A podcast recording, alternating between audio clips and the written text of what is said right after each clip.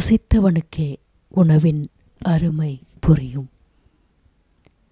கவிதை ருசித்தவனுக்கே கவிதையின் அருமை புரியும்.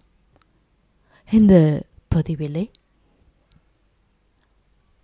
லதா அருணாச்சலம் என்னும் கவிஞர் தளம் சுற்றுதலில் எழுதிய ஆட்சிக்கு திதி என்னும் கவிதை.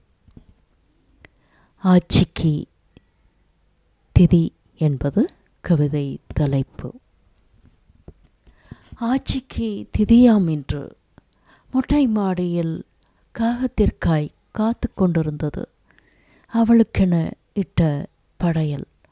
அவள் உண்டு வாழ்ந்த அத்தனை பதார்த்தங்களோடும் அறுசுவை உண்டிகளோடும் உடலை ஊடுருவி சுட்டெரித்தது.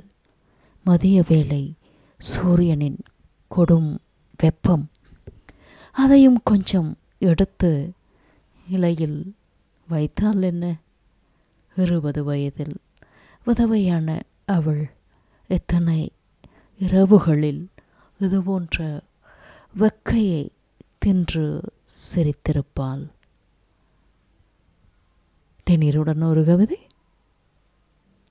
உங்கள் விமர்சனங்களை பதிவிடுங்கள். பகருங்கள் தொடருங்கள். நன்றி.